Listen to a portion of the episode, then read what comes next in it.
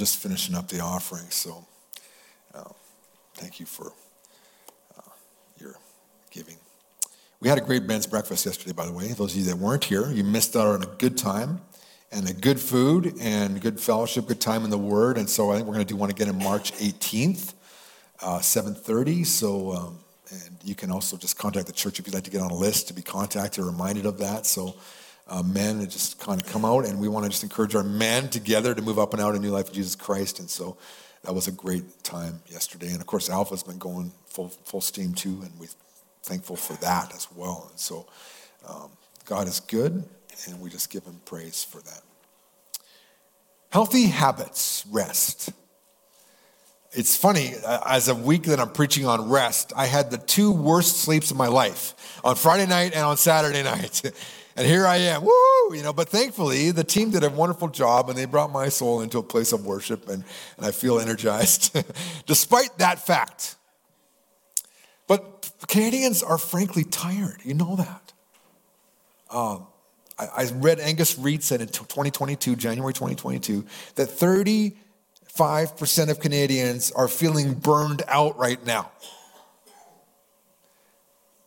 And we need this rest right? If you Google, you know, the health benefits of sleep, you'll get 584 million hits. If you Google the health benefits of rest, you'll get 825 million hits. So obviously, people are looking for this answer in their life. Where do I find rest? And of course, you know, if, if you just think about your, your life and your body, what it does on a given day, it's no wonder we need rest. I mean, in the average 24 hour period, uh, for the average person of weight and height and weight, uh, your heart will beat 103, 3,689 times. Your blood will travel 168 million miles as your heart pumps approximately four ounces per beat. You will breathe 23,040 times, inhaling 438 cubic feet of air. Your stomach will take in three and a half pounds of food and 2.9 quarts of liquid, obviously American, sorry. You will lose seven eighths of a pound of waste. If you are a man, you will speak 400, 4,800 words. If you're a woman, you will speak close to 7,000. 10,000? Come on, let's be honest here. Uh, some men, it's like 2,000, right?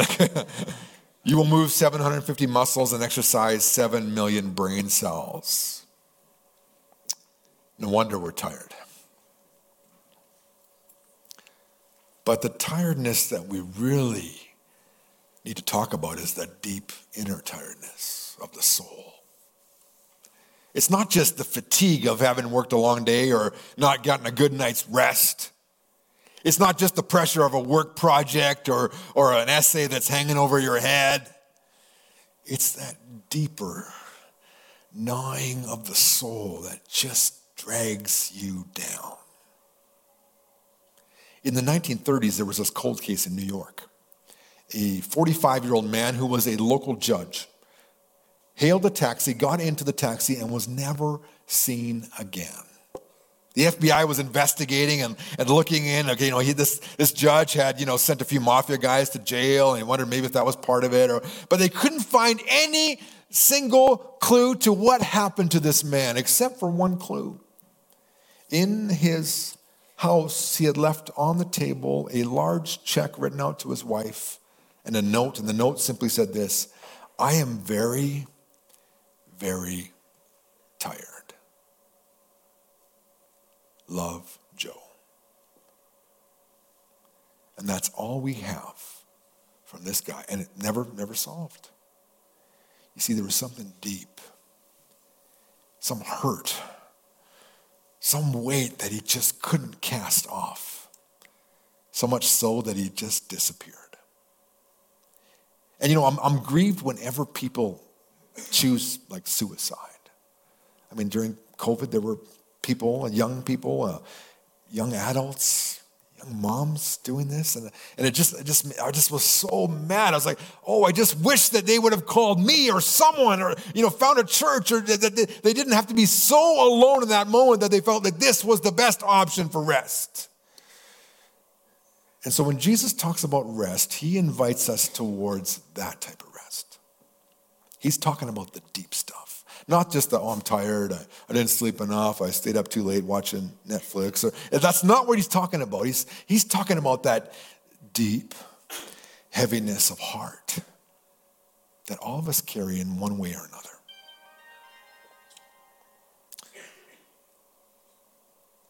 In the book of Matthew, chapter 11, the, the gospel's turning.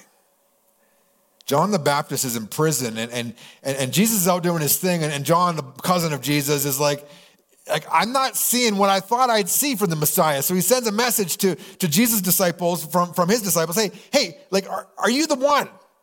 Jesus, like, is this, or, or should we be looking for someone else? And Jesus is like, look, the deaf hear, the blind see, the lame walk. Yes, I'm the one. But even John in prison is wondering, yeah, I'm not, I'm not, I'm not experiencing or, or seeing the things that I thought I would see. So is this really it? And Jesus like, yeah, it's it. But but Jesus had came, came for a different mission than what John just thought about political rest or social rest or you know, Israelite rest. He, he had a bigger idea in mind, bigger than even John envisioned. In the chapter 11, he'll talk about the fact that the religious people didn't like John, they didn't like Jesus. He didn't fit into their little box. And, and, and Jesus is, is like, Yeah, I came for a different reason. I didn't come to jump through your hoops or, or, or to, to, you know, to, to do your little routine. I know, you know, if you go to the July 1st event here in Lloydminster, or if you're watching online, know, there's other places where they have these, where they even bring out the dogs. You know, when the dogs come and they run through hoops and they run through a little tunnel and they go up and down a ramp, maybe on a, on a teeter totter. These are all unnatural things for a dog to do, right? Like, this is, this is dogs doing things to entertain humans. Do you understand that? This is not inherent in a dog's nature if they were doing natural things, they would be, you know, rolling around in a pile of manure and, you know, be sniffing at each other and digging up bones. And no, no, but, you know, we've trained them to do things to entertain us. And the religious system of Jesus' day was a bunch of hoops and ramps and teeter totters that people ran through. And if you couldn't quite run the route, you never measured up. And so they carried this burden of that. Jesus has revealed himself to, to bring freedom deliverance to people. And, and he even did all these miracles to show who he was. And he, he, he castigates a group of cities because they performed miracles and the people didn't believe in him. He's like, What else can I do? I'm showing you the glory of God, the power of the Father. I mean, here we are, you know, it's changing people's lives, and you're still not believing. And then we get to verse 25, which is kind of the setup for verses 28 to 30. He says in verse 25, At that time, Jesus said, I praise you, Father Lord of heaven and earth, because you've hidden these things from the wise and intelligent and revealed them to little children. The intellectuals of his day didn't get it. I guess some things don't change, do they? Yes, Father, that was a joke if you wanted to laugh. yes, Father, for this was your gracious will. Verse 27 All things have been handed over to me by my Father. No one knows the Son except the Father. And no one knows the Father except the Son, and anyone to whom the Son decides to reveal him. So this is the setup for verses 28. He's like, there's people walking around claiming to know God, claiming to be in a relationship with the Father, with the Almighty Creator of the heavens and earth. But here I am revealing the Father to people, and you're not receiving me. So if you don't receive me, you don't believe in me, you don't believe in the Father. You know, there's people that will say, oh, yeah, I believe in God. Yeah, yeah, yeah. But when you talk about Jesus, oh, wait a second, I don't know about Jesus. You know, I'm like, wait a second. Like, Jesus makes it pretty clear, like, it's the Father and Him or nothing. If you don't accept Jesus, then you don't accept God or the Father, right? And, and they're packaged, they go together. All these Jewish religious people had rejected Jesus, they had rejected John the Baptist. They, they, they totally missed the truth because they were so caught up running the super dog route that they missed that the King of Kings was standing right in front of them. And so, to people wearied by the religious rituals of their day, Jesus speaks this message, verse 28 Come to me, all you who are weary and burdened, and I will give you rest. So Jesus, first of all, recognizes that we need rest. He recognizes that we carry this weight on our shoulders. The idea of weariness is, is a perpetual weariness that doesn't go away. Right? You know, you know, like we're, weary and then we get a rest, and we're weary, and then we get away for a break, and we're weary, but but it's like this weariness that never ever dissipates. The idea of the burden is something that's been thrown on your back, boom, and then you just feel the pain of that burden the whole time. It can't go away. This is the idea in the, the old book called Pilgrim's Progress of this guy. He's on this quest and he's looking for answers, trying to get rid of this burden, and he, and he can't, and he can't, and he can't, and he can't. And Jesus says to those that are in this situation, I can give you rest. I got a picture here. I mean, there, there, there he is, right? Can you imagine? Like he's carrying this firewood and, you know, uh, up, up, up, up a trail there. It's rocky. And I mean, this, you know, just, just feel the weight of life. And the reality is, it doesn't go away. No matter what I do, I just feel it. I feel it. I feel it. I feel it. I feel it. I feel it. And, and he says, Come to me. To be relieved of that burden, you need to come to me and Jesus says, I will give you rest. I believe what he's talking about is the rest of salvation. The rest of believing in Jesus Christ for the promise of eternal life. It's the rest of knowing that all your sins are forgiven on account of the, Jesus Christ's death on the cross and his resurrection. It's the rest of knowing that you no longer have to be guilty or ashamed or carry the you know all that garbage from your past that he will take that away when you believe in him. If you read through the new testament the idea of coming to jesus and believing in jesus are, are, are synonymous interchangeable. This is the rest of salvation knowing that you're okay. Now understand if you grew up in a religious environment you may not have known this rest. Because you were taught that in order to, to, you know, to be right with God, you had to keep doing these things. Keep coming back, keep asking, keep groveling, keep, you know, and you never have rest in religion. You just have constant anxiety and, and tension and work and pressure because you're like, did I do enough? Did I do enough? Did I do enough? Did I do enough? Did I do enough? And, and you never know if you did enough. But I got good news for you today. Because Jesus says, Come to me, all of you. He doesn't put limitations on that. Anyone can come to Jesus and find this salvation rest. He doesn't say, Come to me and I will give you rest. If you keep doing all these things that kind of in with me, and if you prove yourself to be faithful to the end, then you'll have rest. He just says, You come to me and I give it to you, you got it. Rest. Rest in me the rest of salvation. And when you find that rest, what you find is one, your, your sins are forgiven. Two, you are accepted by God. You become part of his family, forever family. You have a seat at the table, uh, you know, a bed to sleep in. I mean, you're, you're in his home. You're not sleeping in the backwoods in the old trailer that, you know, is, you know, mouse infested. You're in his house. You're, you're his child. I was thinking about um, some friends I know that, you know, had adopted kids from other countries.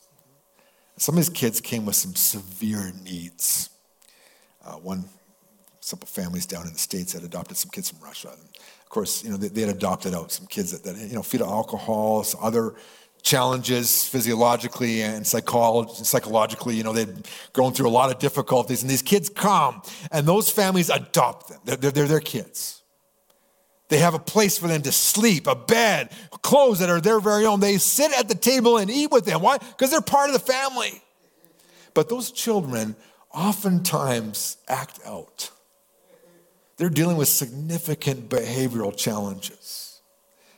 They don't always act like they are part of a loving family. But never do those families cease to love or accept or parent those kids, even when they're horrific and painful and difficult to have. And even when we don't always follow God's ways the right way and we do stupid things, He never stops loving us. Because the rest we have in Christ is a promise. And we carry that with us even when we choose to do dumb and things and walk the wrong way and not listen to our Father in heaven. We still are part of his family because this is the salvation rest he promises. Religion won't give you that rest, but Jesus does give you that rest. But he talks about a different type of rest in verse 29 he says to them, this is the second command, uh, two commands in verse 29 take my yoke on you, on me, on, on, on you, and learn from me. So that's kind of a combined thing, right? So take my yoke upon me, learn from me, because I'm gentle and humble in heart. You will find rest for your soul. So, like, what is he talking about? Now, I, I brought this chunk of wood and metal because it kind of looks like a yoke, and uh, only you, city, you know, farmers would know what this is, old farmers. But anyway, just imagine this as a yoke. It's got some hooks on the edge. I could carry loads of water or grain with this. It's not very comfortable. It's biting into my neck right now, even as I speak. I can feel the knot forming in my shoulder right now. I'm going to have to call a massage therapist after this. You know, this is the yoke that I carry right now. This is my life. And Jesus says, You're all carrying a yoke. For some of you, it's, it's the yoke of trying to please everyone, or the yoke of anxiety, or the yoke of fear, or the yoke of performance, the yoke of religiosity, the yoke of success, the yoke of prosperity, the yoke of loneliness. Uh, have I covered all of you yet? Is there someone I'm missing? you got a yoke on your back. And of course, an ideal yoke was, was carved out so it would just sit nicely on the hump of your shoulder and, and you could carry the weight and it would distribute it evenly across your back. But, but like the yokes we carry are not comfortable, they're painful, they drag us down, but we think this is the only way. And Jesus like, take my yoke on you. It's way better than the one you're carrying. Why would I do that? Because Jesus is a way better taskmaster than you are. Your yoke will just cause you greater pain and discomfort and burden in life. But Jesus' yoke, he says, I'm going to give you rest for your souls. I will give you that peace in the most secret and inner place where you really need it. My yoke. This is the yoke of surrender, okay? You already are saved when you believe in Jesus Christ and come to Him. But now Jesus says, I'm inviting you to, to take it the next step and just follow me.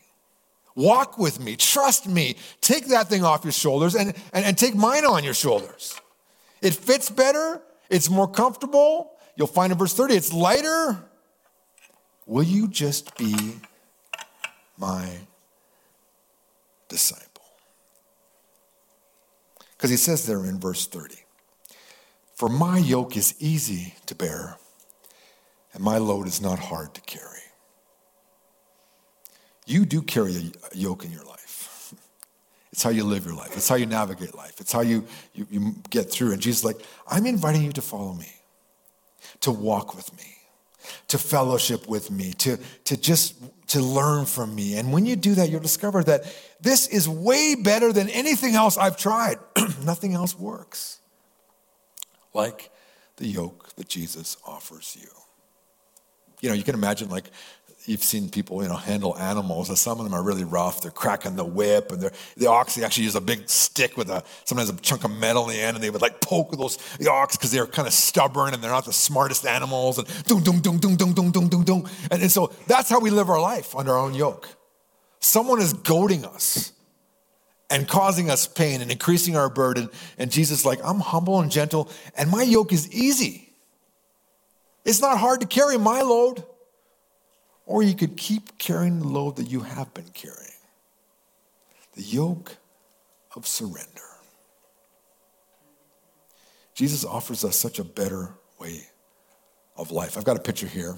Um, you can see the, the ox, they've carved it out so that you know the necks fit in there and uh, some have thought that perhaps we're talking about the oxen yoke and that Jesus is, you know, like the big ox and we're the little ox and the, the big ox basically teaches the little ox how to, how to run in the yoke. And, and maybe it's that Jesus actually helps us to carry our burden. I mean, the imagery could be that. It could be the, the single yoke that a person would carry water or grain. I mean, I mean, the, the issue is this though, we either carry our own burdens or we let Jesus carry it with us. He's like, would you trust me with your life? If your life's not working right now, if it just feels overwhelming, it might be that you're just chafing under the uncomfortableness of, of whatever yoke you're carrying. And Jesus offers us a better way His yoke, His burden, His lordship, His leadership. And this is the best way to live. And so I'm inviting you today to, to, to this life, the life that Jesus gives us. And of course, this is really pictured in communion, which we're going to celebrate in a moment, where we talk about what Jesus did on the cross for us. Because he made a way for us to find the rest that he wants us to experience. So I don't know where you're at today. I know in my life, even as a believer, as a pastor, as a theologically educated man, I still find myself chafing under my own burden because I just seem to pick that thing up and, and throw it back on my shoulders. Like, oh, I got to do these things. I got to do these things. And Jesus, like, why aren't you coming to me? Why aren't you taking my yoke upon you? And I'm like, oh, I guess I did pick up my old yoke. And, and I throw that thing down and I take Jesus' yoke on. I'm like, yeah, this is a better way, the Jesus way. So communion is a reminder of. We have received the rest of salvation, and now we are walking in the rest of surrender. My life is in God's hands. I can entrust my future, my present. He takes care of my past. Yeah, it's all in Jesus' rest. Nothing in the world will offer you, but Jesus does. That's what new life is all about moving up and out new life in Jesus Christ. And so, that book, The Pilgrim's Progress, at the end, he's carrying this big weight throughout all this adventure. It's a great book to read if you can find it written in a more modern version. And at the end, he finally gets relieved of that burden. And where does he do that? At the cross of Jesus Christ. And so I want to watch this video just to capture that. Team's going to come up and prepare to lead us as we celebrate communion together. But watch this video as we kind of come to the end of this moment. This is uh, Pilgrim discovering his rest.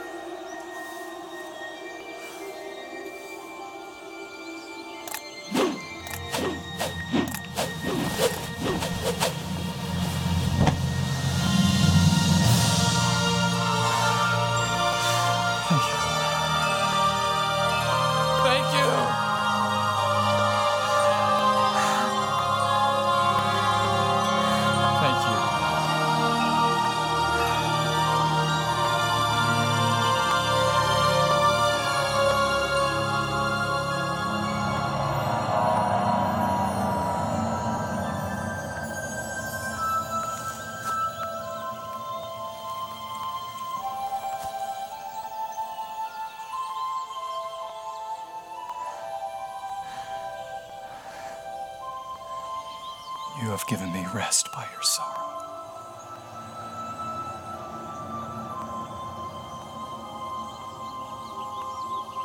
And life by your death.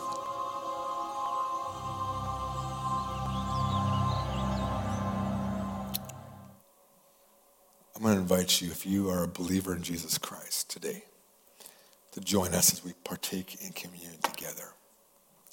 This is a reminder of the rest that we have. Looked after our past. He's with us in the present. And He's got our future in mind as well. And communion is just the way that we physically and practically celebrate that as a community together, as a church family. And so, if you believe in Jesus Christ for eternal life, I invite you to join us in this family meal. If you're still on our journey, maybe haven't quite decided what you're going to, that's okay. Just sit where you are and just watch us as we celebrate. This is kind of a family meal. But you can believe in Jesus Christ today. What happened at the cross for this in this movie is, is, is symbolic of what happens to all of our lives when we come to realize that, that our sin is looked after through Jesus' death. And so we proclaim the Lord's death until he comes and we partake of the bread and the cup. If you have sin in your life today, I encourage you to confess it and to come with a clean heart before the Lord. This is part of communion. This is a cleansing process. We're like, yeah, Lord, forgive me all that stuff. If there's things you have to deal with that you can't deal with this morning, then just wait on communion for time because this is an important celebration of the purity that we have in Christ. So I'm just going to pray and then we're going to partake in communion together. Lord, thank you for this time that we have together. We thank you, Jesus, for the rest that you give us, the rest of salvation, the rest of surrender. And as we partake of this cup and of this bread, these symbols remind us of the price that you paid and the, the rest that we have in you. You looked after our past, you're with us in the present, and you have our future in mind. And so just give us that peace in our soul that only comes from you as we partake in this moment together. And so we pray this in Jesus' name.